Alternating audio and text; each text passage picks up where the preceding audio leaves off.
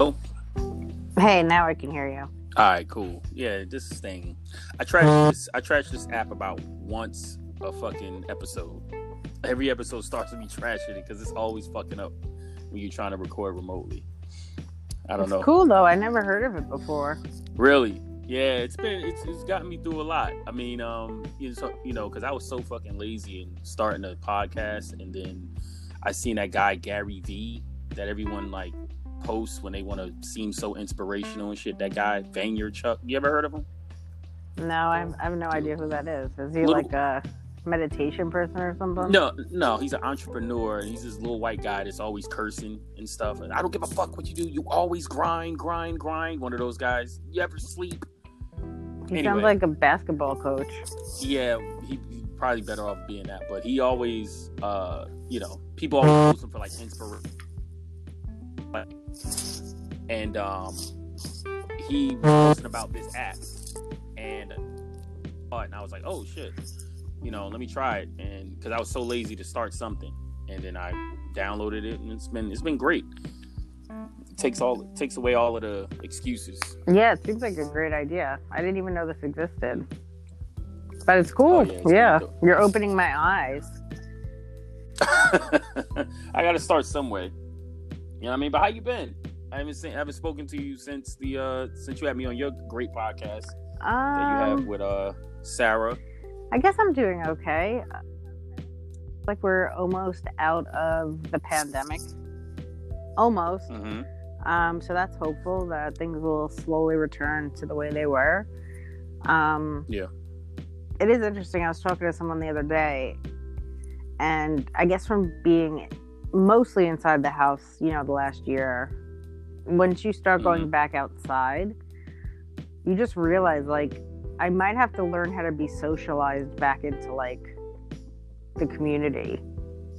Mm, There, there's just so many people, and I don't want to be around any of them. so I almost Right. feel like I almost feel like a dog that needs rehab on how to socialize with people again because I'm so used to just being by myself, or you know, with right, my boyfriend and the dogs. But like, right.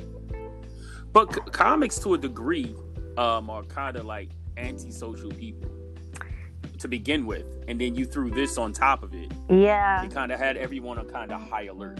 You know what I'm saying? When you- they go back out in public. yeah, I guess. And then you have some people who like love to be around people. Like, I guess I just think of Sherrod who loves to be around people. Do you know what I mean? Like, loves kind of holding court. So I think there's two kinds of people Mm-mm. that maybe love to be around people and have people around, and then other people who are a little bit more like reclusive that just kind of keep to themselves. Right. I was out the other night. Um, I went and did some time at this uh, bar in Jersey, and um, it was pretty. It wasn't like packed like bars normally are, Mhm. but it was still a decent. It's funny how we look at crowds now. It's like if it's thirty people in there, we're like, yo, that's a crowd. You know Yeah, what I'm that's saying true. now? But it wasn't. You know, if you think in retrospect, what a bar would normally look like on a what is it on a Thursday or Friday night, it it wasn't that. You know what I'm saying? Yeah. But to me, it was like, damn, it was still pretty good. But uh, we were indoors and um, did a few minutes or whatever. And but the the the best time I had was after we all did our spots and we were just sitting around chilling and, and date, debating and arguing and stuff like that. For just a quick second, you forgot you're in the middle of a pandemic. So it'll come back slowly. Yeah. You know what I'm saying? I mean, and, It's just how like and no, no, no, I was just saying those. Like, I love being around comics. Like, those are the those are the people that I enjoy being around. I just meant being around people like in public. You know, in Oh, yeah. stores, in traffic. You know, dealing with people online. There, you know. So that's more what I mean. But yeah, I love hanging with comics. That's the best time. Yeah, it's it, it can be.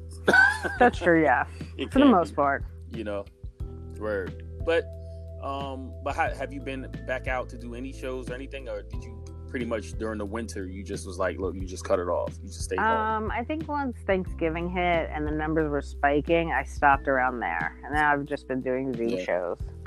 I also just yeah i stopped around the same time yeah, I just feel like I'm so close to being out of this that I think I'm just gonna wait to get vaccinated. mm, mm. Yeah, I don't know if I'm going. to I don't know if I'm going to get that vaccine. Yeah, a lot of people. do, don't a lot know. of people don't want to get it. Um, I still don't trust it. I mean, there's part of me too that doesn't trust it also, but I'm I guess I'm just like so many people have taken it and it seems look, we're not going to know if it's really harmful to us in for probably 5 years. Yeah, that you know what it is. It's because it takes normally it takes ten years to develop a Yes. vaccine, right? Mhm. And to get all the trials out and it, but they came up with this shit in like eight months. Now it makes me think one of it makes me think one of two things, and neither one of them are good. Either you planned this ten years ago and you've been developing this coronavirus vaccine for ten years, or you just threw this together in the last eight months. Either or, Yeah, I think it's the like, second Yo, one. what? I remember You think they just you think they just threw it together the last eight months? yeah, I don't think they've been planning for COVID for 10 years. I think they've just threw it together. I mean, it is weird though to think that COVID was such an emergency that they all worked together to get a vaccine for it. Meanwhile, there's like no vaccination for AIDS. Right. I don't know. Yeah, AIDS, different cancers, stuff like that. Yeah, I don't know. I, it, it's just weird how they got everybody to kind of just fall in line. I, I, it was just one of these. It was just weird, man. It, it seems like it's a um, what they call a psyop. What's that? I don't know what that you know is. what I mean? It's like a psychological operation. Oh. It's like you know, you fuck with, you know, you're able to fuck with the masses and stuff like that. It just was just so weird how they got everyone to kind of just fall in line with everything because your safety, you know, it was like your safety, Yeah. your safety, your safety. I'm not, which I'm not saying, I'm not, I'm not, I'm not one of those people that be like, yo, the uh, COVID ain't real and all of this shit. No, it's very real.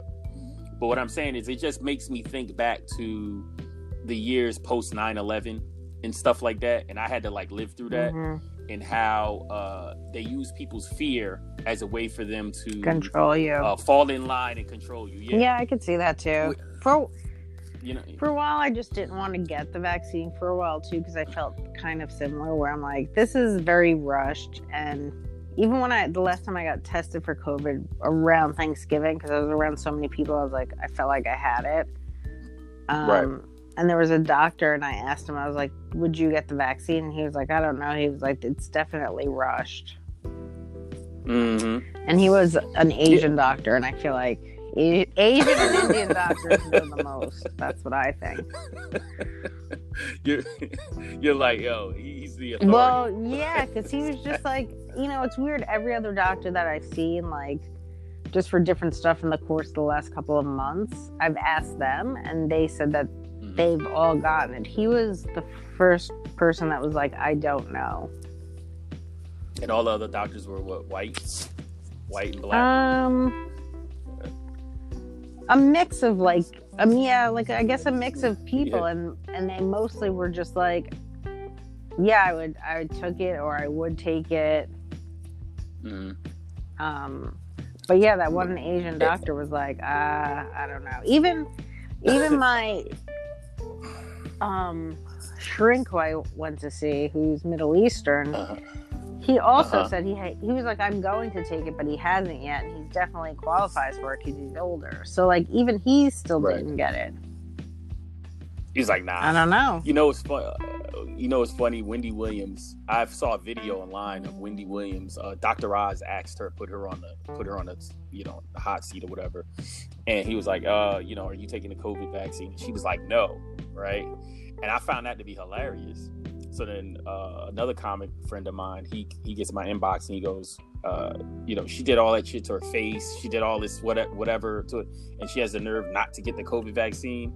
And I was like, well, I said, if anything, that gives me more cause for the pause. Yeah, I was like, because I said, because if you throw a piece of food down and a rat comes up and doesn't eat it and it walks Yeah. away, I was like, you're gonna think twice about the food you're eating. That is a good like- point. I said, if this, it said if this bitch to put Botox and all types of shit in her body and her breast and everything, then the COVID vaccine comes up and she goes, no, thank you.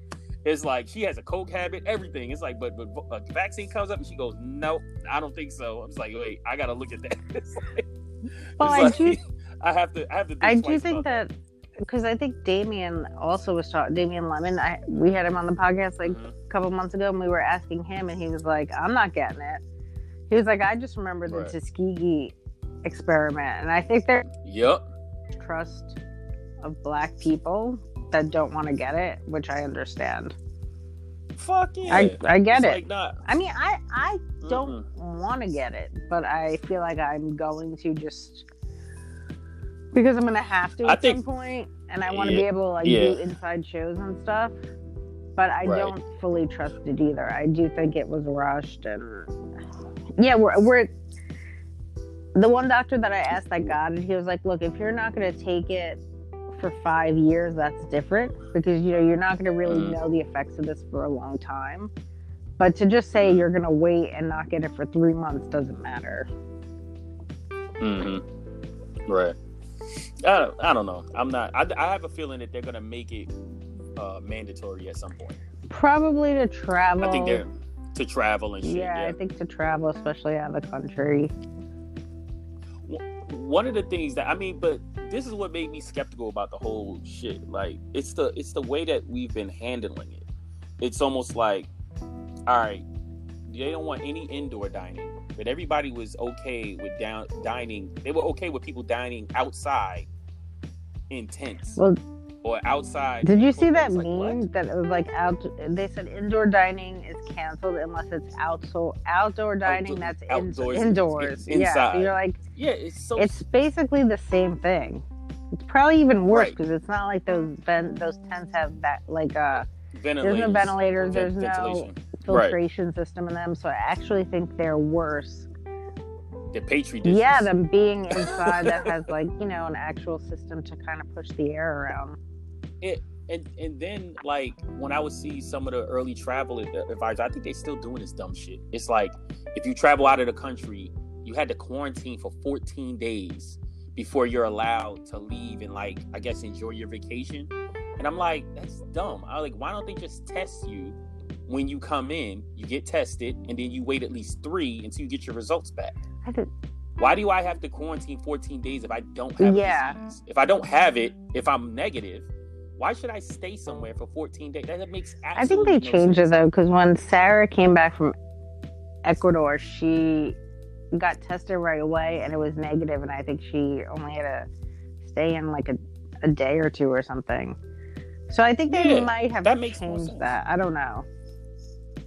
I don't know. I think a lot of, you know, with what was going on, it made me change up a lot of the way I was looking at it. Like, wait, a lot of shit doesn't even make any sense.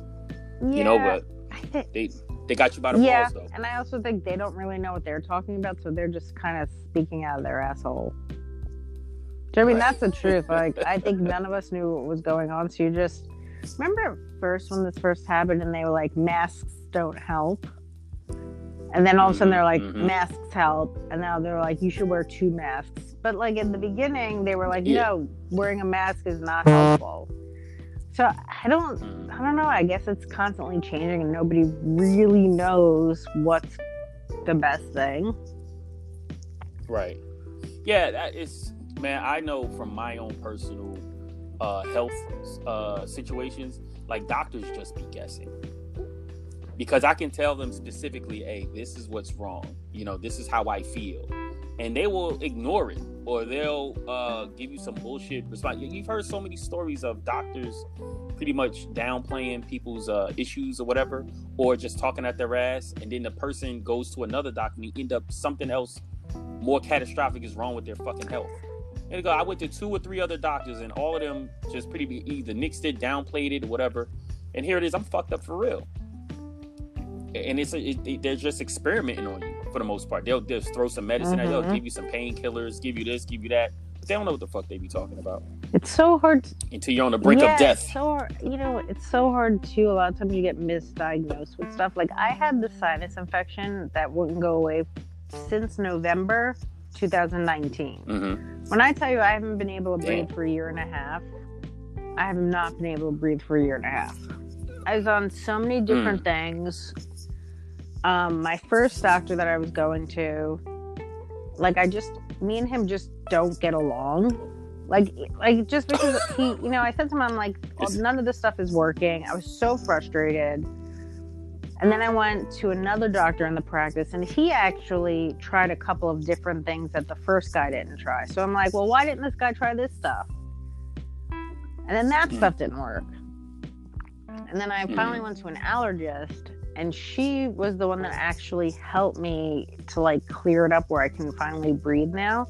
But it is weird that I was going to those two doctors for about a year and a half, and Mhm. neither one of them Mhm. were able to clear my sinuses up. And also, the one doctor was like, "You can't be on steroids long term," because that's the only thing that really Mhm. got like the swelling down in my sinus, and sinuses and stuff. And he would get mad at me because I'm like, "Hey, I'm gonna jump off a fucking building," and I was like, "I'm not even being dramatic. I just can't live like this anymore. Like, not being able to breathe is the worst." And then I went to this lady doctor, and she. It sounds so weird saying lady doctor. I'm sure that's offensive, but uh. so she actually put me on a longer period of steroids hmm Oh, you're breaking up. You're the breaking doctor up. told me I Uh, can't, that you can't stay on steroids. They're sorry, bad you're for breaking you. up. I missed all of Oh. that. I haven't. Say you went to that lady doctor. It sounded like you were. It sounded like you were Oh. being sucked into the void.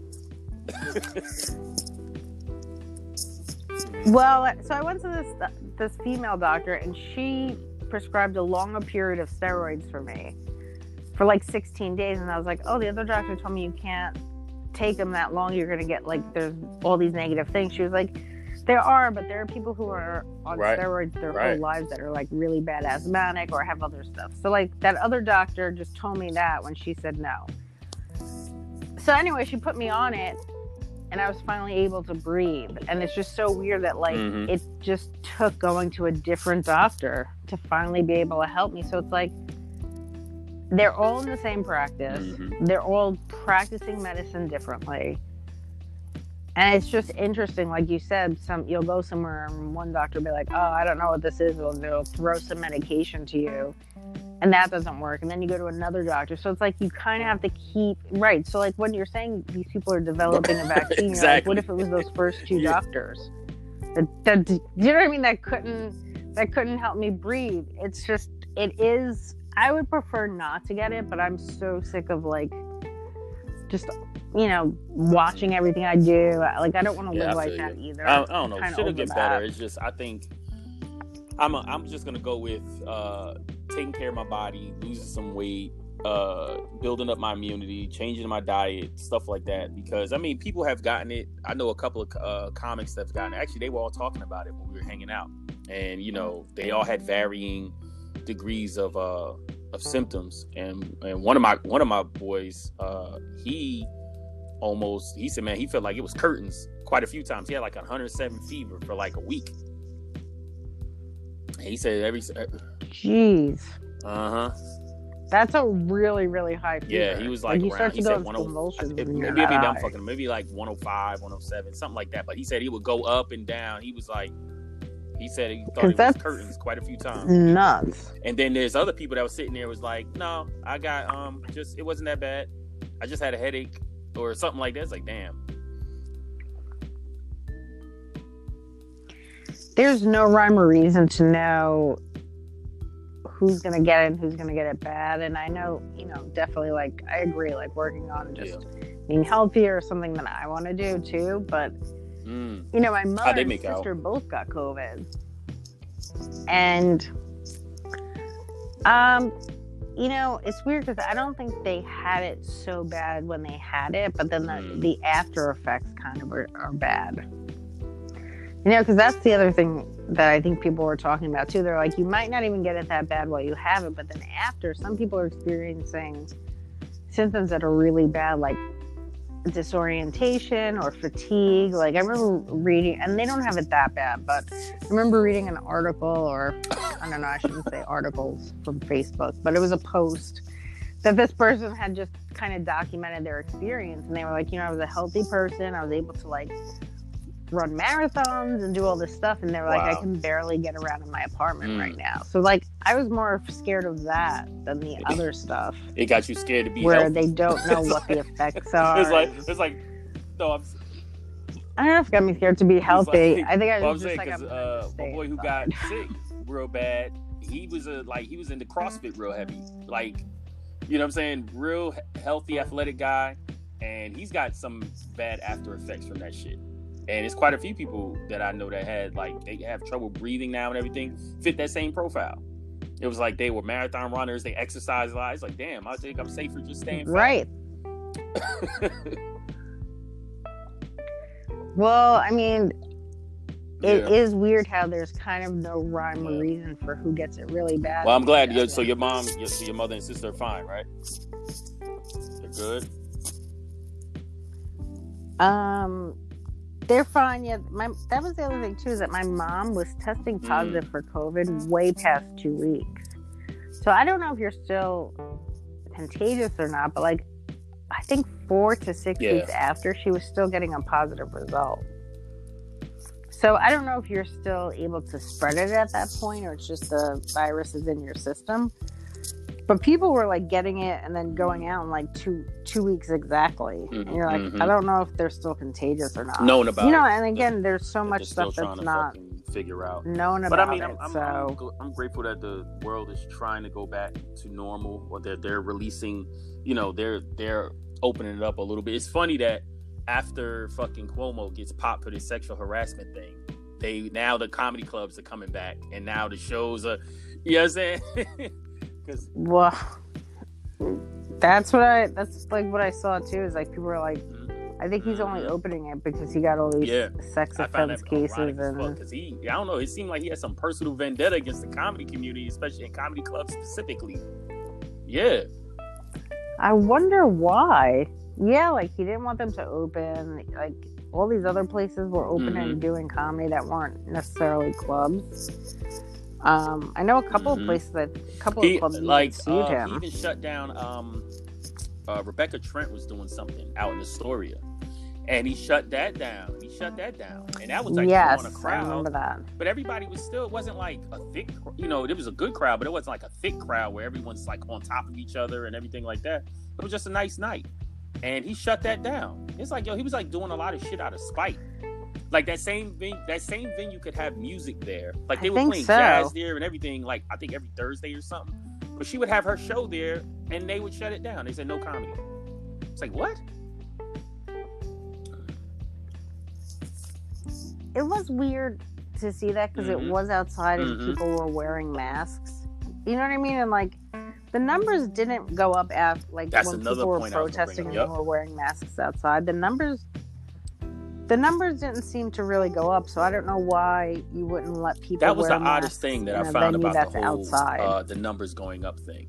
When they would say, when like you said, when you had protests, when you had all of this insurrection and all this shit going on, they never talked about the numbers going up. When I would think that's when the numbers would go up the most because you had large They- crowds of people who were not quote unquote socially distancing, and now, and the numbers didn't go up over the summer. They didn't go up over that spring.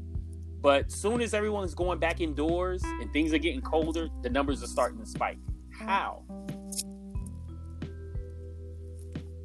I think because all the protests and stuff were outside, and it is harder to give it to somebody when you're outside. I think just the air, um, it's harder for the droplets, I guess.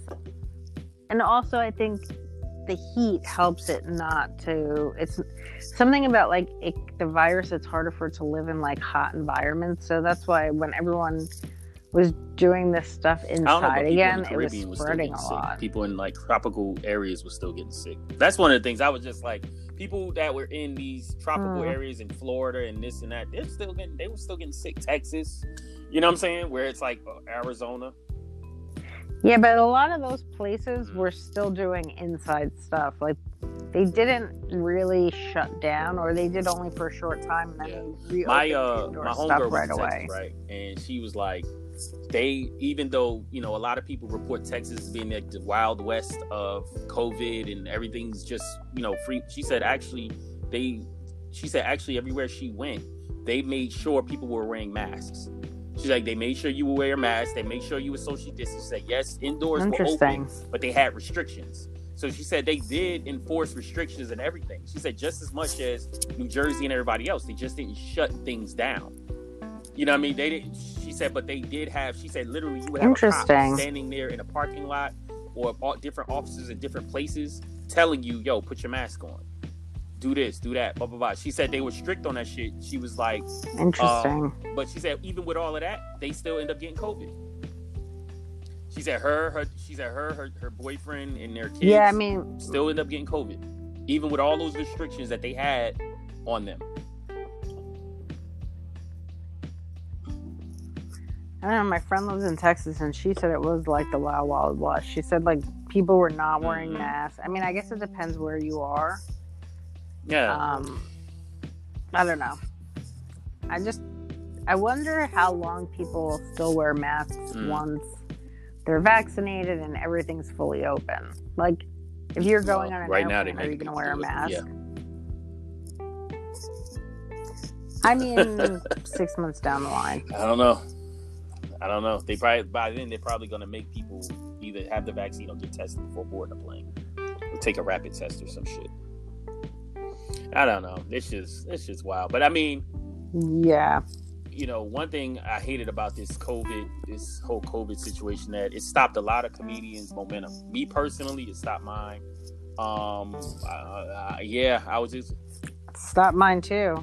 I was supposed to do a Right, tour, and take I a feel- special. and None I of that happened. just as bad. I feel really bad for you in that respect because I, you know, we've gotten to know each other over the last few years. So, and you know, I remember how you know you were talking to me about your journey and comedy, which we'll touch on here today. And I think that's a great place to really introduce the audience to you. So, this is another episode of the Ignant Negus podcast. Um, I'm your host, as always, Ibrahim Khalif, and I'm here with a, a good friend in comedy, comedy, a hilarious comedian, very wonderful person uh, even though some people may not think so. the me, the the queen of mean. That's true. I'm not yeah, the, the, queen dark of mean, queen. the, that's the right. queen of being dark. I'm not really no mean. blackface. Yeah, Miss Adrienne Iapalucci. that's yes. My comedy is dark, so I think people think I'm a terrible Uh, person. very, actually you really are, and nice I fucking person. love your comedy. I love your Sam. I told you that from the first time I met you. Um, I don't know if you remember when we met, but you were at Arlene's Grocery. Yeah, George. I remember that, and you were Yeah, there with George with Garcon. a friend. Yeah, Yeah, and, then you, guys came over to the cellar. Dying. I mean, me, because I love your stand up because that's the stand up I aspire to do. You know what I'm saying? I aspire to hit that to hit that plateau. And you were saying some true shit, but it was just cutting so deep. And one of the um one of the jokes you did is about your joke on suicide and how it's a white privilege thing. And oh my god, yo, that one right there, I was like, I love this. I love this girl. I love her, yo. Unbelievable. Great joke writer. What made you get what made you get into stand up? Because I know your mom does stand up and she's a sweetheart, by the way. I don't give a fuck what you say. That's because you look. If she was a sweetheart, I would never true. be in stand up. That's true. right? Okay. Like that's not the mom I grew up with. But I do also understand that she's Okay. very nice to other people. So that perception of her is um your I'll experience with her. I'll- so I also understand that. that too. Um she has gotten better in terms of like the mom she was Mhm. when I was growing up versus the mom she is now. She still is one of the most selfish people I've ever met, but she is and she's scared of I mean, she is scared of everything. She's she's like living like somebody who has like an Mhm. immune compromised body. Like she's just she's scared of everything. She thinks everyone wants to like rape her. It is just like she thinks she's everyone's Yeah. number one like kill. She's like she just Well, thinks tell you one everyone's out She damn sure ain't scared to go into fucking Bed Stuy, Brooklyn, into an all black room and say some of the shit that she does. She, she She, has no, no, but she's right, but she's That's scared to throw the garbage out. Like she'll she's worried to throw the garbage out from her house to I don't know yeah, what could be forty That's feet crazy. away. that's crazy. So she's scared about that. But And do- yes, she and do stand up, yeah. Because I met her. I didn't realize it was your mom. I remember you telling me her name, and then I'm at Essence in Brooklyn, and she's doing her shit, and they they announced her, but they I don't think they said her name right. And I'm listening to her, and it was a point in her act where her voice sounded like your voice, and I was like, wait, and I was like, wait, who, what's her name? I again? could see that. And they said Debbie's eyes. I said, oh, I said that's Adrienne's mom. And then she just and then she just proceeded to fucking kill, like she was just killing. And I was like, wow. I was like, all right. And I didn't want to say I see where Adrienne get it, but I was just like, I see, you know what I'm saying? I see the similarities. She, she's not is she's not dark. Yeah. Like her content is, isn't your content, but she's sharp though. And I was just like, wow. So big major props to your moms. I like I like her. She's cool.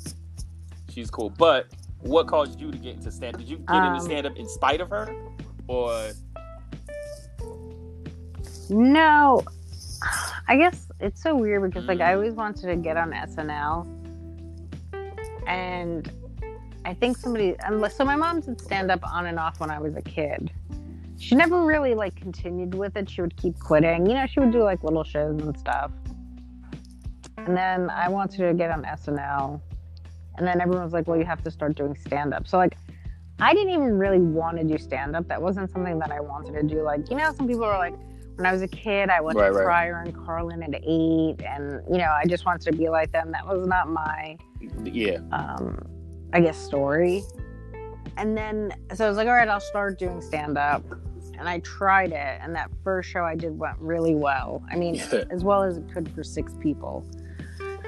It was like in some, like, it was an Italian restaurant in I think Brooklyn Heights. So it was like a fancy little area, but the restaurant was Mm. huge and there was literally six people in it. And then I continued to wow. just bomb for months. What? Or not bomb, I just mhm. I didn't do as well as that first time. And if I didn't do that well that And- first and time, I might have now, was your material when you first started? Was it the way it is now, back then, or did you go with the like you hope they like you type Um, shit, and then it just kind of morphed over time? no. I think I was just doing what I wanted to do. Okay. I don't think it was as dark then, just because Gotcha. I was just kind of finding my voice. I do remember at the time I was working in uh, the South Bronx as a crimes victims advocate, and then I got I didn't wear I wasn't wearing my seatbelt, and I got pulled over and got a ticket. I just remember like somebody, two people were like exchanging drugs right outside my car, and I just thought that was so hilarious. I got a ticket for that. Meanwhile, Uh-huh. there was a drug exchange going on. So I remember that was like Uh-huh. my first joke I tried at that show. Um, what was my? I had another joke too about like going to. I mean, this is such an awful joke. Going to like McDonald's or something, but like waiting online for the cashier who was fat, so I would get Mm-hmm. more fries. Those. Um, so it was like those were like my two Mm. jokes that I first started out with. And then, it, it, well, I can I can kind of see why you were bombing for months after that first show. Well, those were the two jokes that I did at that show. I don't know that I continued to do them again. You probably did what I Um, did early on was thinking that you always needed new material every time you went on stage.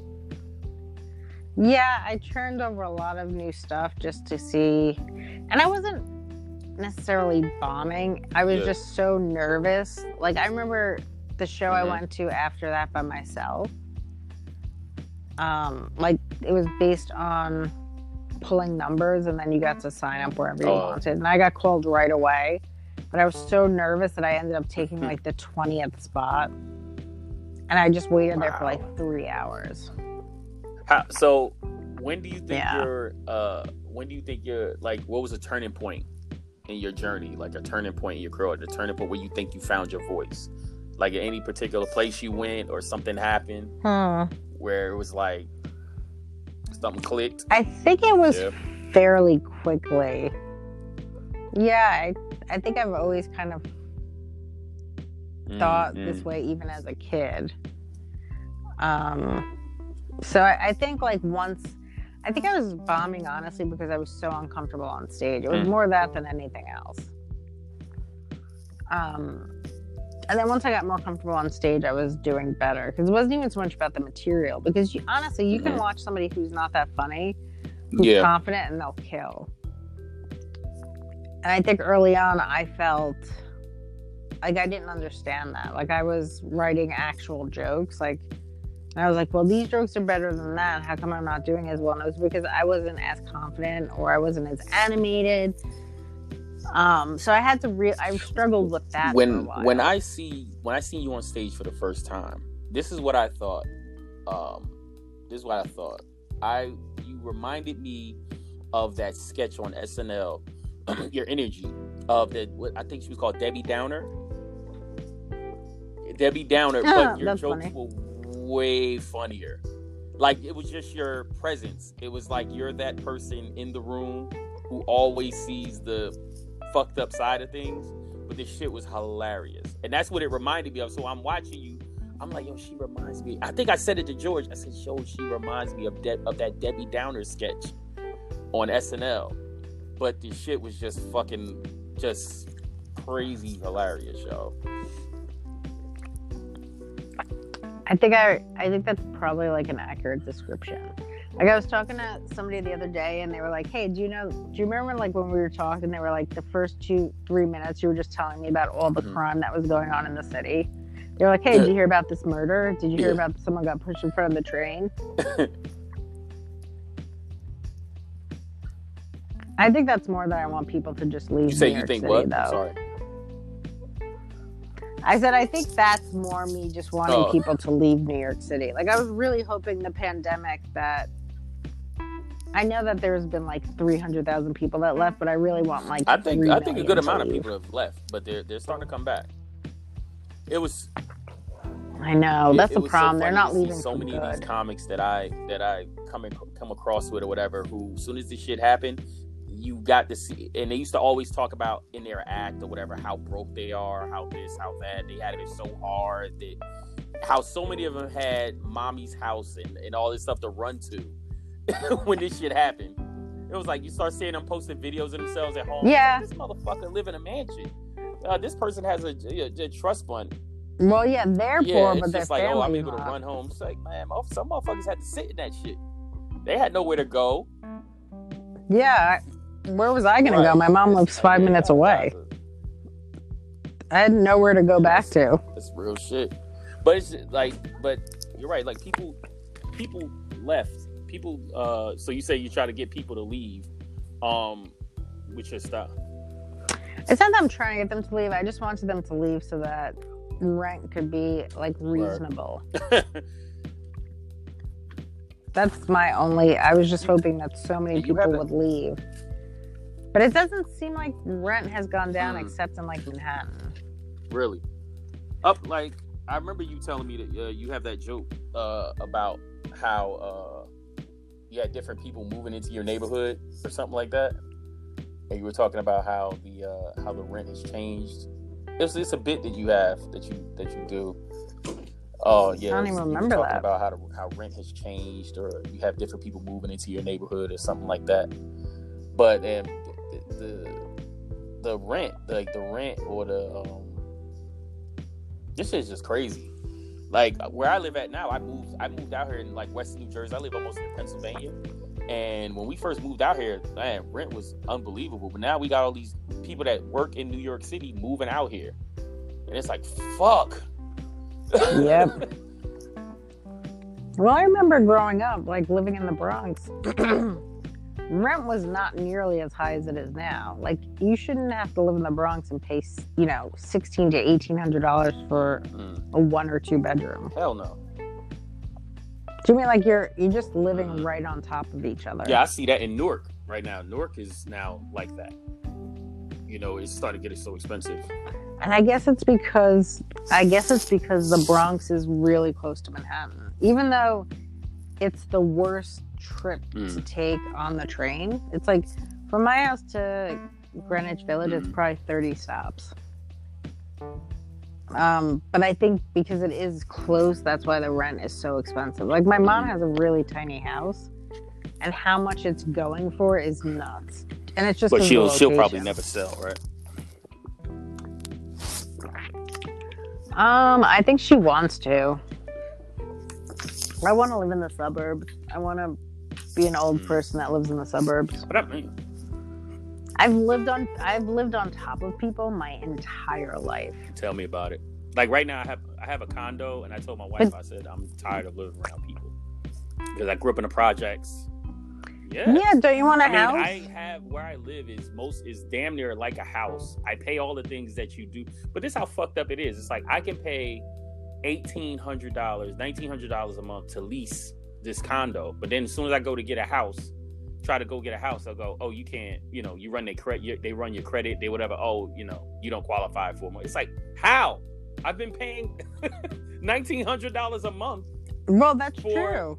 seven years. That's it's like how the true. hell you gonna tell me I, I can't afford a house? I've been paying the water, the sewage, the uh the the fucking what do you call it? The trash, everything that a house entails. I've been paying. And then don't you also have like fees No, just well, I don't pay condo condo? fees. When you lease, you don't pay condo fees. That people who buy, Oh, okay. but I've been paying. But, But they yeah, you're right. extra for some bullshit. But it's like I'm paying all everything I would have paid for a house. But then you're gonna tell me I can't afford a house. It makes no sense. Yeah, you could definitely get a house if you're paying that much money. Like my uh, boyfriend's brother is renting a house in somewhere in Philly. It's like twelve hundred bucks. You're like, that's insane to rent a whole yeah, house. he must be on a really money. good. He must be close to Philly, but not in in Philly. He's right. He's he's in Philly, but it's not like in the Right. city city part. It's a little bit, but still, I would love that. Mhm. That's reasonable. Do you know what I mean? You should like in New York City, you're paying fourteen or sixteen hundred dollars for like a one bedroom apartment. You got some motherfucker. Like I had a friend of mine who he does freelance videography work or whatever, and editing and all that shit for all those like networks. And he was making good money living in Brooklyn, but he was pretty much living in a rooming house. It was like he's renting a room. It's like why the fuck I, I can't paying fifteen hundred dollars a month to live with other people you don't know. for you to. Like I never want to live with people I don't know. I never want to know what their shit smells like. Do you know what I mean? Like that's like I just would never want to know that. I don't want to know that you don't wash Yeah. your dishes. Then you have a, it's it's almost like you're paying to live like motherfuckers who live in college. You know, how, like yeah, you're right. basically have a dorm. You have And this little room and that's have yours, the and other common than area. that, the, the comment, you know, like everybody comes out to watch TV. It's and then you gotta let people Right. know when you got company. It's like, come on, man, who grows up to live like that? Well, you also have some people who will do this. They'll have an apartment, say it's like a one bedroom or a two bedroom, and then they'll turn the living room also into a bedroom, so there is no common area. I've seen people do that where I'm like, you're paying fifteen hundred bucks for a room. You don't even have a living room. You have basically that, the Right. kitchen, and the bathroom. That's actually kind of smart, though. It's No, I mean, smart, the- but the- it's yeah, not. it's not fair because fair of the price, but I mean, how they. it's not fair to the people who like want you know who wants to hang out in their room all the time do you know what i mean like there's no area to just be outside of your room we just we live like animals here do you know what i mean like sometimes i'll leave my apartment and everyone's so mad that we're living in the bronx you're just so upset that your life isn't better I remember the first time I went to the Bronx and I was riding there, and because a lot of y'all buildings and shit sits right by the highway, I was like, "Yo, this reminds." I said, "This is like the projects with a roller coaster going through it." I was like, because that's funny seriously, like that's what it looked like to me. Because I had a friend of mine, she's Dominican, and she wanted me to like come out and spend like Thanksgiving with her family or whatever. And they picked me up out of from Jersey, and they drove me over there. And it was the first time I've ever I've heard about the Bronx. You know, rap music, talk about the Bronx, all this stuff. And when I'm Yeah. driving there, I'm like, yo, this reminds me of the projects, but with a roller coaster going. through. It was just so surreal to me, like how close you guys were. Then it's like all these hills and shit. And I'm like, wow, this is crazy. I don't, I don't know what part of the Bronx that is. Like the part that I live in is very safe. It's very nice. It's very Mhm. mixed. You know what I mean? It's all kind of like working class people. It's just we're so on Mm, top of each mhm. other. Do you know what I mean? Like the, the buildings Yeah. are really close. You're just. It's just like if if someone in the apartment wants to listen to like gospel music, it's like now we're all listening to it. Do you know what I mean? It's like all of all Mhm. of us are listening to it. It's just it's just you're like living so close to people. Like I don't. I don't know. I just I Why don't you want like a don't you move to house Jersey? with a. A don't you do what a lot of driveway. New Yorkers doing? First of all, if I had to go, if I had to drive over that GW bridge every day, I would not be happy. I can't deal Go with that bridge. Move- well, go to like Jersey City. Jersey City, you just have to take the Holland. I don't want to have to take any stupid bridge to get into Manhattan. I don't mind it. I don't know why people complain about driving into New York. I don't mind it. It's I drive all the time. It doesn't, it doesn't bother me at all. I don't know. I've had so many experiences on that bridge where you're just waiting and waiting. And the Holland Tunnel could be a nightmare too. Like at least where I live, I can get from Manhattan into from the Bronx into Manhattan just going over like Third Yeah. Avenue Bridge. And it's just like there's not really ever traffic. Like I just I hate traffic so Mm. much. And I and I know everyone's moving to New Jersey because you, You get a lot more for your money. more space for yeah you got a lot more for your money. You could get like a house. You know people are renting houses or buying houses out there. And it is nice. I just i hate that bridge. Well, you don't want to not live on live around or have people live on top of you that bad. i don't want to i that to me is less worse than the dealing with that gw that g i've sat on that bridge and thought of just jumping off like i just hate that bridge i mean if i was gonna kill myself it would be the bridge to jump off of i think it's the best bridge Why? Why do you think it's the best? bridge? but I don't. Uh, I don't know. It connects Jersey to New York. It So also, you- you, so- know, fucks up so everyone's now, day yeah, if you do it. you're gonna have like different agencies fighting over who has jurisdiction over investigating your body, your death. Yeah, Man, it's if a I, if I logistical was gonna do that, though, I'd wait. I always said I had a joke that if I was gonna do it, I would wait till Memorial Day weekend and just fuck everyone's plans up. Make everyone now it's everyone's problem. My suicide. if you're gonna go, if you're gonna go that way. Go. That that's one way to go. Fucking. One, one thing I was talking Oh, yeah. about, speaking of suicide, I was like, yo, I don't respect motherfuckers who always talk about killing themselves. Like you always like know those guys because uh, it was a it was a female friend of mine. She was telling me about a guy who's always threatening to kill himself. I was like, that dude ain't gonna kill him. You know, if he if she leaves him, he's gonna kill himself. I was like that, and I was like, Oh, I, I've been in relationships I'm- like that too. yeah, and I'm That's like, that dude is a pussy. He's not gonna kill himself. I said because if I know anything about people, all the people I've known that's killed themselves, they just did it. They just, just did it. it. They yeah. didn't announce it to anybody. They just did it. It was like, yo, what happened to so and so? Killed himself. What? Like I have a friend of mine that killed himself. We had no clue he was gonna do that. He didn't go bragging about it for six months. You know, every time something happened, he Yeah. it is. That's he true. just did it. Like fucking what's his name? What's the fucking guy who killed himself lately? The Anthony Bourdain. He just did it. He didn't talk about it. Yeah. He just do, anybody you've ever heard that done it, just do it. I had a friend from grammar school that killed himself, and he was in the service. I don't know if he was in the army, um, but he had saw. What's funny is he wrote a book about how he had to, he did try killing himself once before, and he said that if he did it again, it would be with a gun. And he, uh, I guess because he was, you know, in the military, they had this thing in I think Mm. Jersey where if you were in the military and want to go to a shooting range, you didn't have to wait to get cleared if you were in the military. So a guy had done that the week before, and then he went and he did it. This he did the same thing. Oh, he went to a gun range and did. And, and- and- wow. Yeah. I do remember a guy doing that at a gun range a few some years ago. There was one guy that did it, and then my friend saw that story, and then he did it. So I wonder if they've changed. I hope so. But you know how motherfuckers are, they, you know, gun enthusiasts are so fucking pigheaded that.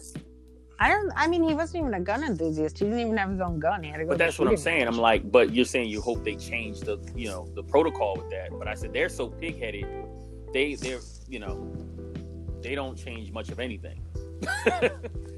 Yeah, but like, okay, that happens back Mm-hmm. to back. Like, it's not like. First of all, it's a crime scene now. Do you know what I mean? You can't make any money the rest of the day. You gotta wait for somebody to come clean it up. Like that's a big hassle. Yeah, he fucked everybody's day up. He did it. He he made it an inconvenience for everyone.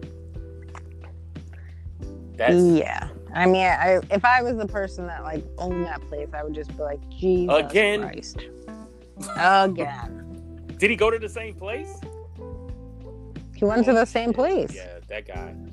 So that's why I'm like, I wonder if they changed their policy, knowing that like people did it back to I back. wonder. Oh, you know what? I wonder if it was that spot in Union, New Jersey.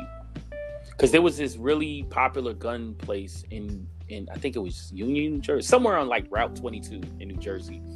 And I think something. I It could have been. I think that ha- that might have been that place.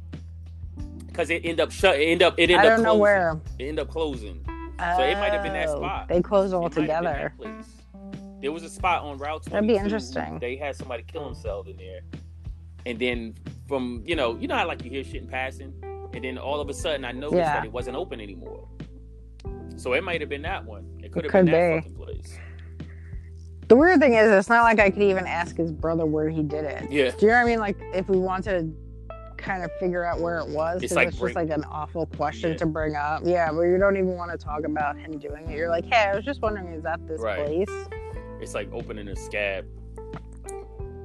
But I don't know. The the people who do it, I mean, people like they oh the cowards, they're this, they're that. It's like, dude, they did that shit. They didn't even think about it. You know, they didn't say it to anybody, they just did it. I said, I'm tired of hearing about these pussies who's always threatening to do it. It's like, man, would you just it gets to the point where it's like, dude, would you just do it already? You know what I'm saying? It's like stop stop making Yeah. stop looking for sympathy from people. I've had several boyfriends do that to me, and you're like, in the moment, it does scare you, and you're like, they're not going to do it. emotion that emotional manipulation. Meanwhile, while they're alive, they're making Yes. your fucking life a living hell. It's like nah, I hate. Yeah, I remember I had a joke where people were talking about how suicide is mm-hmm. selfish. You know, because everyone always says it's really selfish of that person. I was like, well, I think it's selfish of you that I have to stay alive so you won't be sad. like, I think it's, I think it's really uh-huh. selfish of you. Stop, stop taking away something somebody wants to Right. do.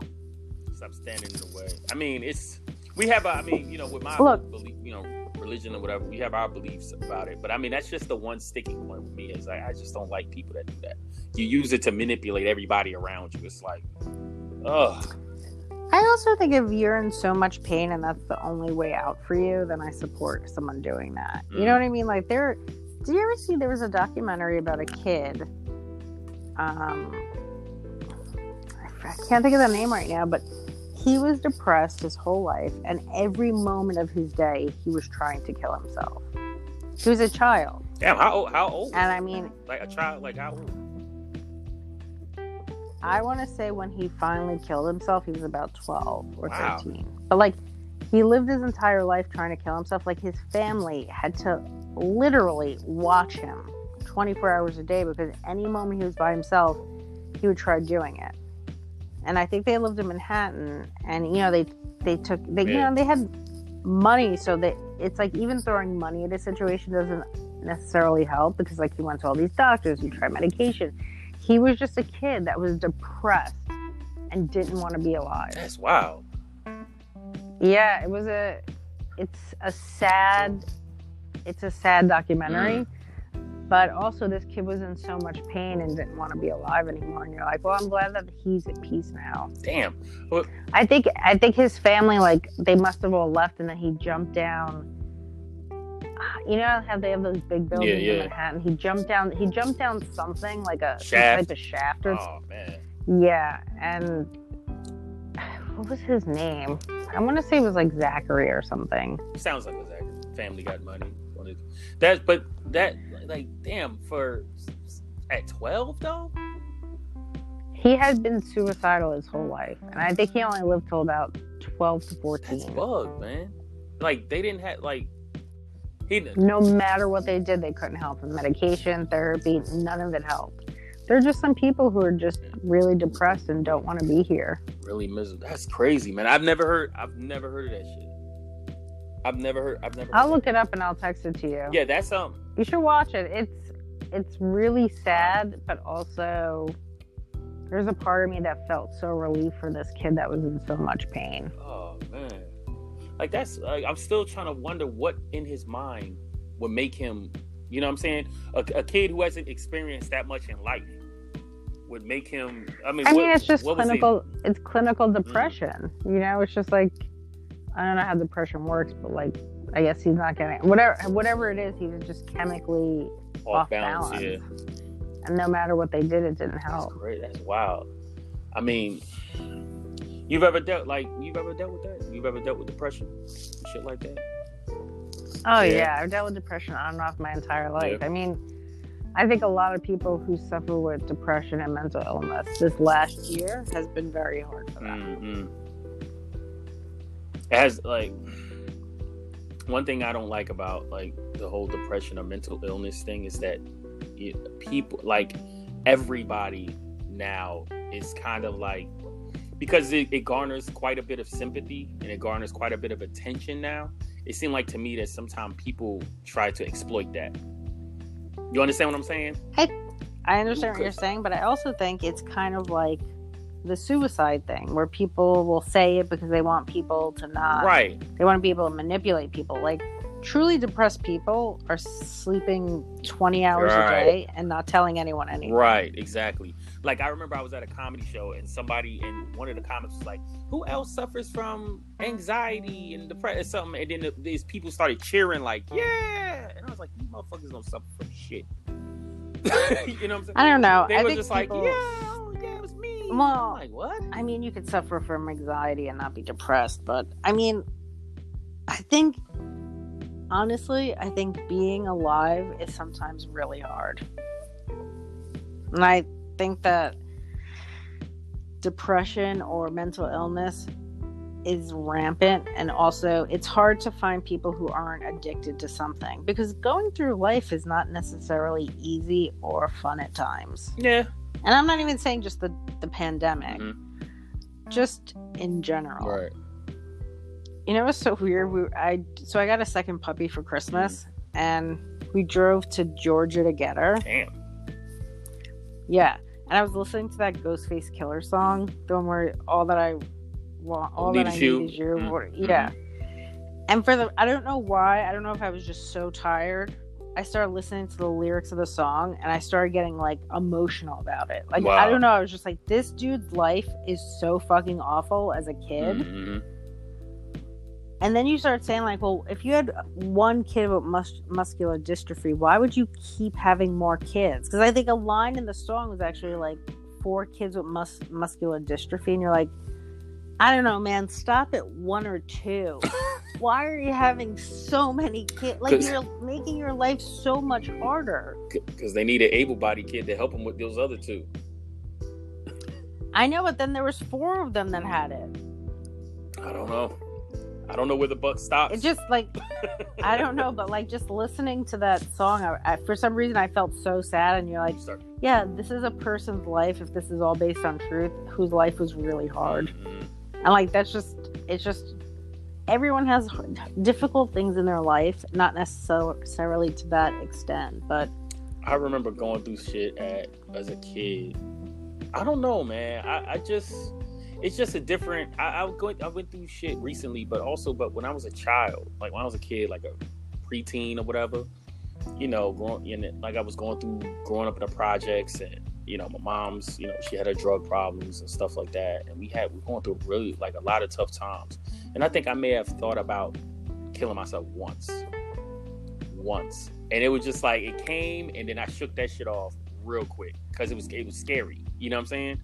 And I was like, and I, but I also started thinking of ramifications of it. Like, where would it leave my family? You know, where would it leave my family? Right. Where would it leave my sisters at the time? What would it? You know what I'm saying? Because shit was just what would it? Yeah, what were the consequences of my right. actions And I wasn't my and at the time. I wasn't a religious person or anything like that. But I just thought about where it would leave my family because I was at the time the the only one bringing in an income. You know what I'm saying? With my little Mm, with, with yeah. my little shit job that I had and, and all of this stuff. So I start thinking I'm like if things are bad right now for us and I'm doing the best I can right now to keep things afloat, if I off myself, it's gonna get worse. You know, it's not really an escape and it ain't gonna make anything better for them.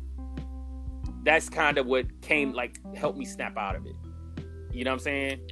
So I was just That's like, great. yeah, so I was just like, it's wow. great that you were able to like think of other people and not i don't know anytime that i've i mean there were a couple of times in my life where i was really really sad and you know it's one thing to be like i want to kill myself it's another thing to like seriously think about it and mean it right.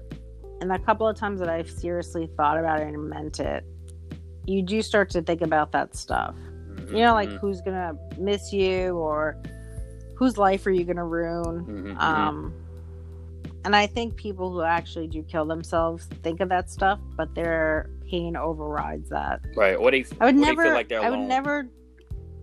I just. I don't know. I would never judge somebody or call them like selfish because it's like the amount of pain this person was in. Like you don't get to judge them. I don't know. Mhm. And then those same people that call them selfish probably didn't really. They probably didn't really care about that person enough. It's enough is that enough of what they think that person needed. You get what I'm saying? To to be able to call Yeah. like. There's been periods where you know you feel like you know you can like a, fr- a friend of mine shared with me, which is a really deep concept. He said, he said, "Have you ever been in a room full of people and still feel alone?" And it was Yes, like, and and I know A lot of people say that. Right. And uh, but he said this to be like years ago, and I never and I couldn't conceive it at the time because I was like only like 24, 25. I, I wasn't going through depression or anything. Anything sad or anything that would affect me, I kind of always try to shrug it off. Always try to be whatever. Yeah, sorry about that. Hello, you got me. Yeah, sorry about that. Oh wait, I'm you're good break- now. You you're can still breaking up. Pretty good. All right. Yeah. Um, You're okay. You're when breaking I up. started That's going okay. through my tough period, right? When I started going through, And now I hear of-. Yeah. you know, like since I was like 33 to about now, like health and all of this stuff start happening with me.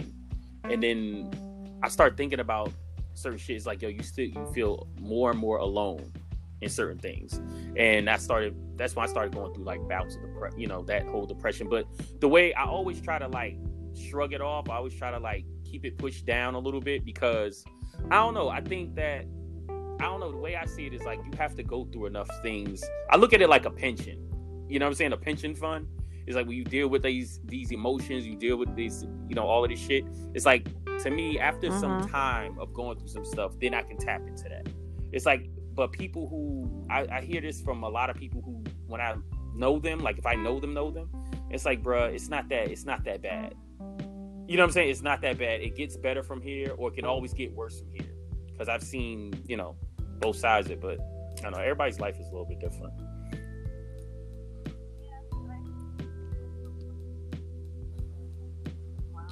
Yeah, and I think too, mental health is also has such a negative stigma around it. I think it's getting better, but there is a real negative stigma around therapy Mm. and like you know just I, mental I- I health in general. I don't know. I tried. I tried therapy. it didn't um, work for me. It was a disconnect. I tried it. I mean, look, there's a, a there's a bunch of reasons why it couldn't have worked. Maybe it wasn't the right therapist. I've had therapists that are awful, and then I've had therapists that are amazing. Um, I think too, sometimes you have to be Mhm. in the right headspace to receive Yeah, that type of stuff. I don't know. I it's, you know what it is. I think it's Um, just it's such a it's such a has a bad stigma, especially amongst black people, is because usually we. I know with my family, it's like telling a stranger your business. Yeah, not, not even so much with the right, family. It's keep just, everything. It's just like telling a stranger to your keep everything business. in the It's just that family. whole, that whole thing of telling somebody else something, somebody who don't know you, somebody whatever. Like if usually when if I need counsel or something, I'll go to somebody who really Yeah, knows me. Or I go vent to somebody who I who I can trust. But I don't know this motherfucker. You know what I'm saying? So that's Yeah. that's always in the back of our mind too. It's like I don't know this guy, so why should I tell him my business? Yeah. Why should I tell him I get my that. business? You know what I'm saying? So so I, you know, and plus, like you said, like we talked touched on earlier about Yeah, the mistrust of that. doctors and the mistrust of the medical, you know, of the- of you know of medicine. It's like it dates back to that too. It's like you tell these people something, you're supposed to have trust in them, and then they trust. So you know, I think all of that shit kind of goes hand in hand. You know, have um, yeah. I, I don't know how we got here, but but I think just was it. But I wanted to talk. It was a fun journey. on, um, because, like I said, uh, with COVID shutting things down, obviously it's the elephant in the room. Um, and it stopped, and we touched on earlier, talking about how it stopped people's momentum and stuff like. But for that period, that it's it appeared that your momentum in your career is on an upswing. Did you find some type of solace? You finally were able to like kind of exhale, as they as they say, so to speak, with everything starting to get better. You're getting more recognition. It seemed like your career was starting to really start to take off. Like, how did that feel, even for the Leo? What did you think? Because I mean, I was extremely happy for you for you getting your Netflix um, feature and everything like that. It's like, how did that feel? That period, albeit short. Well, you know, it felt like it felt like I was, you know, at that time I think I was doing stand up like 16 years, so it felt like, well, this is finally paying off and like hmm it's going I'm going to, you know, hopefully get to that next level. Um so it did feel good to like my hard work finally Yeah. paid off and I felt like I was in a really good place and then this pandemic hit. Um and I'm not saying that I can't get that Right. momentum back, but like it does kind of just fizzle out, especially for a year. You know what I mean? Where like, so Right. I mean, I was glad that I had that album that I taped two years ago that I could put something out Which is dope, Um, by the way. Y'all during the pandemic, so that was like everyone helpful. That, but. Um, I'm sorry. Thank, thank you. Um, yeah, I don't, I don't know. I guess I just feel like you know I'm gonna have to rebuild a bit and. hmm there is also something too to just kind of working on other stuff, you know, besides just stand up. So is it gonna be autobiographical? you know, I am working just- on putting a book out. Fiction. no, Yo, it's just it's uh, what do you nope, it's that? just me trolling uh, dudes on dating sites. out or something, or so. Yeah. Yeah, I had it. I changed the name though because like I think there was a. I know Nikki had done Mhm. something like that on her show years ago. I I didn't know this. My manager looked into it. Okay. All right. So I did good. change the name to uh, OK Stupid. Right. Right. like kind of like a rip on OK Cupid. Um, but yeah, just Mhm. what's funny is like I was not in a great place when I started doing that a couple of years ago, and it Because really you know why? so much joy just seeing how stupid guys are. Yes. To get pussy, The yes. level, the because level you're, talk- of what you're you're talking to the to hard on. When you're texting those just- guys back and forth, you're texting their dick. You're not texting their brain. Their dick is responding. they don't give a fuck. I know, but it's like even I get that, Right. But at some point, if somebody's saying some of the stuff I've said to people, even us having sex, you have to be a little weary to have sex with somebody who's saying such crazy stuff. We always think Do you know about I mean? Because then this person fact. could potentially never- be a problem in your life. I know, but some of it was like against their best interest. Yeah. Like I remember I told one guy I was interning oh. at the. KKK and he was a black dude and he was into it. He did not care. He wasn't like Damn. outraged by it. He just asked if we could hook up another day. Like and if I didn't see that with my own He's eyes, probably one of those. I, oh, I don't think I would have believed it. It's interesting. No, I was just gonna say it's. I think the one lesson from it is like you know women are always like, you know, should I call him? Should I sleep with him? What's he gonna think? It's like these. It's like stop being so hard on yourself. These dudes are will fuck you no matter what. Like it doesn't matter how many times you call him or I mean I guess don't be obsessive, but like Right, just right. you know women are sometimes so like following rules it, it's just like none Oh, of that don't. matters It- and it would actually these actually dudes make don't things a lot care easier for us. It's like a lot, No. great deal of guys don't. Would I care? Yeah, I had standards when I was single, but it was it was a period of time where, you know, you you you're horny, you're almost willing to put up with anything. yeah, it's it's it's insane, but it's Yeah, so but that gets- that gets tiresome care that much after a while, you can just sometimes some guys want some excitement in life. it's like, look, I don't. It gets lonely. It gets lonely. It's like, look, I look. I've been in those spaces. i can like, see that um, but Like you're striking out everywhere. You can't meet. You can't hook up with nobody. There's no one in your immediate. Like, there's nobody in your speed dial. Nothing. You know. You understand what I'm saying? And it, I understand what you're saying. It just seems so crazy to bring a crazy Look, person into your life just to hook up once. Defend it. I don't know. I don't. He probably was. That guy was probably one of those black dudes that's into white girls calling them nigger. I mean, I can. during I, sex. This. No.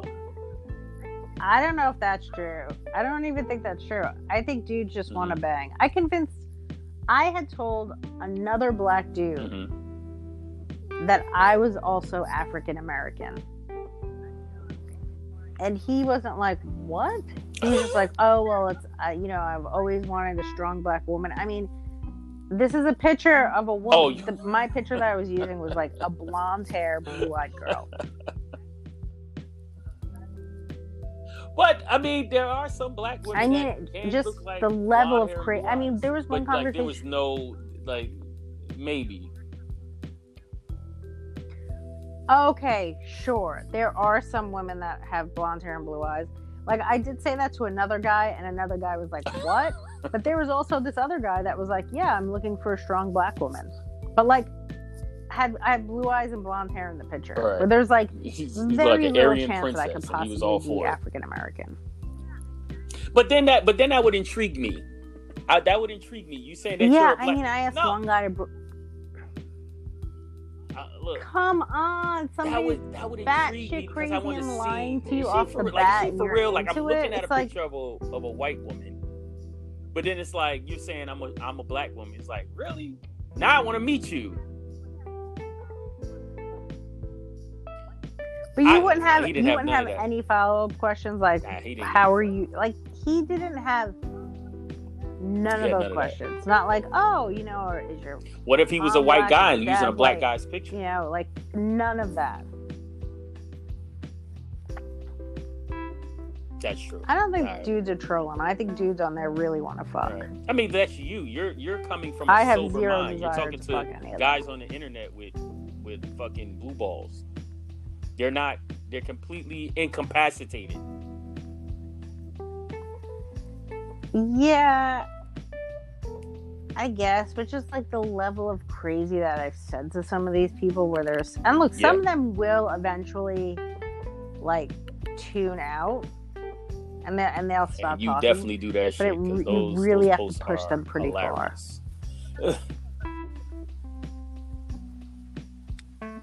But that's what I'm saying. It's like so. That's what I'm going to focus on. I'm going to focus It's on good. It's doing gonna be a that, call- like and then coffee like table once book? I get back to it? I'll start doing indoor Like that? shows. Yeah. no, it's going to be a signed reading for like fifth graders. Put it in. Put it in. Sex see if I get into be great for sex ed. No, yeah, coffee book. Talk about the dangers of online Yeah. dating. I mean, some of the things are so crazy. Yeah, there was one guy that like I lied. There was one guy that I got so mad at me because he he told me a lie about something in his life that was like not really a lie. It was so fucking dumb. Was something about convincing someone about air conditioners working a different way, and then I told him I had um, an 18 year old kid that I didn't tell the father Really? and he went like nuts on me.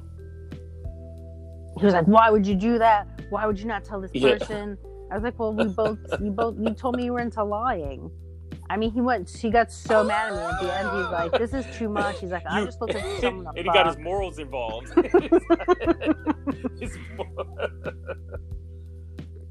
Well, yeah, I, I Yeah. think he thought he was gonna because he, said he Yeah. likes lying to people No. and playing jokes, and I was like, "Well, hey," I was like, "Isn't this a funny joke?" And then he was like, "No." oh my That's god. not funny. Why would you not tell the the It's, it's no fun when a rabbit got the gun.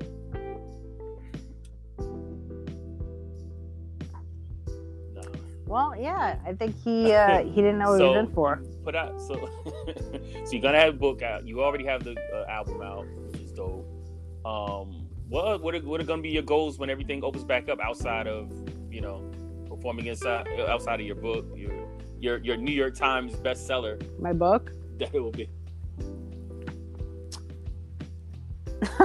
um, you know, um, I've been trying to sell this pilot that I wrote with Sarah for a while. We have like That's a great. producer that's interested, and we're gonna hopefully start pitching that. Um, you know, You just work on my yourself, new hour, and hopefully I can tape to- a special well, maybe sometime next with- year. Well, if you planned on doing a special, how, I'm just this is a business question. Um, so since you did something with Netflix, would you would your special then have to be with Netflix if you Yeah. decided to film one? mhm. Is it one of those deals? um, it wouldn't. It wouldn't have to be. I think they Okay. have like a six month period where they had the option. I guess. Oh, good shit. But uh, Patton Oswalt was going to direct my special last year, so so hopefully you know I could work on this Tape it in the Bronx, and or tape it on the. Hopefully tape a George special Washington in the next year or two. You know, yeah. you would jump. It's not a bad idea, and then I just jump after. What a closer would that be? On a bungee attached. Yeah. So I mean, those are the things that I'm, I guess, working towards is the book and putting out a new hour, working Shit. on that. All right. Well, I I'm gonna let you go because I know, I know you got other things you have to be doing right now. But I appreciate you giving me your time. This was a, this was dope. I always enjoy talking to you. Oh, it was so fun. I hope so, always too. enjoyed I talking hope to you I'll be at the cellar Hopefully, I'll see you at the cellar soon.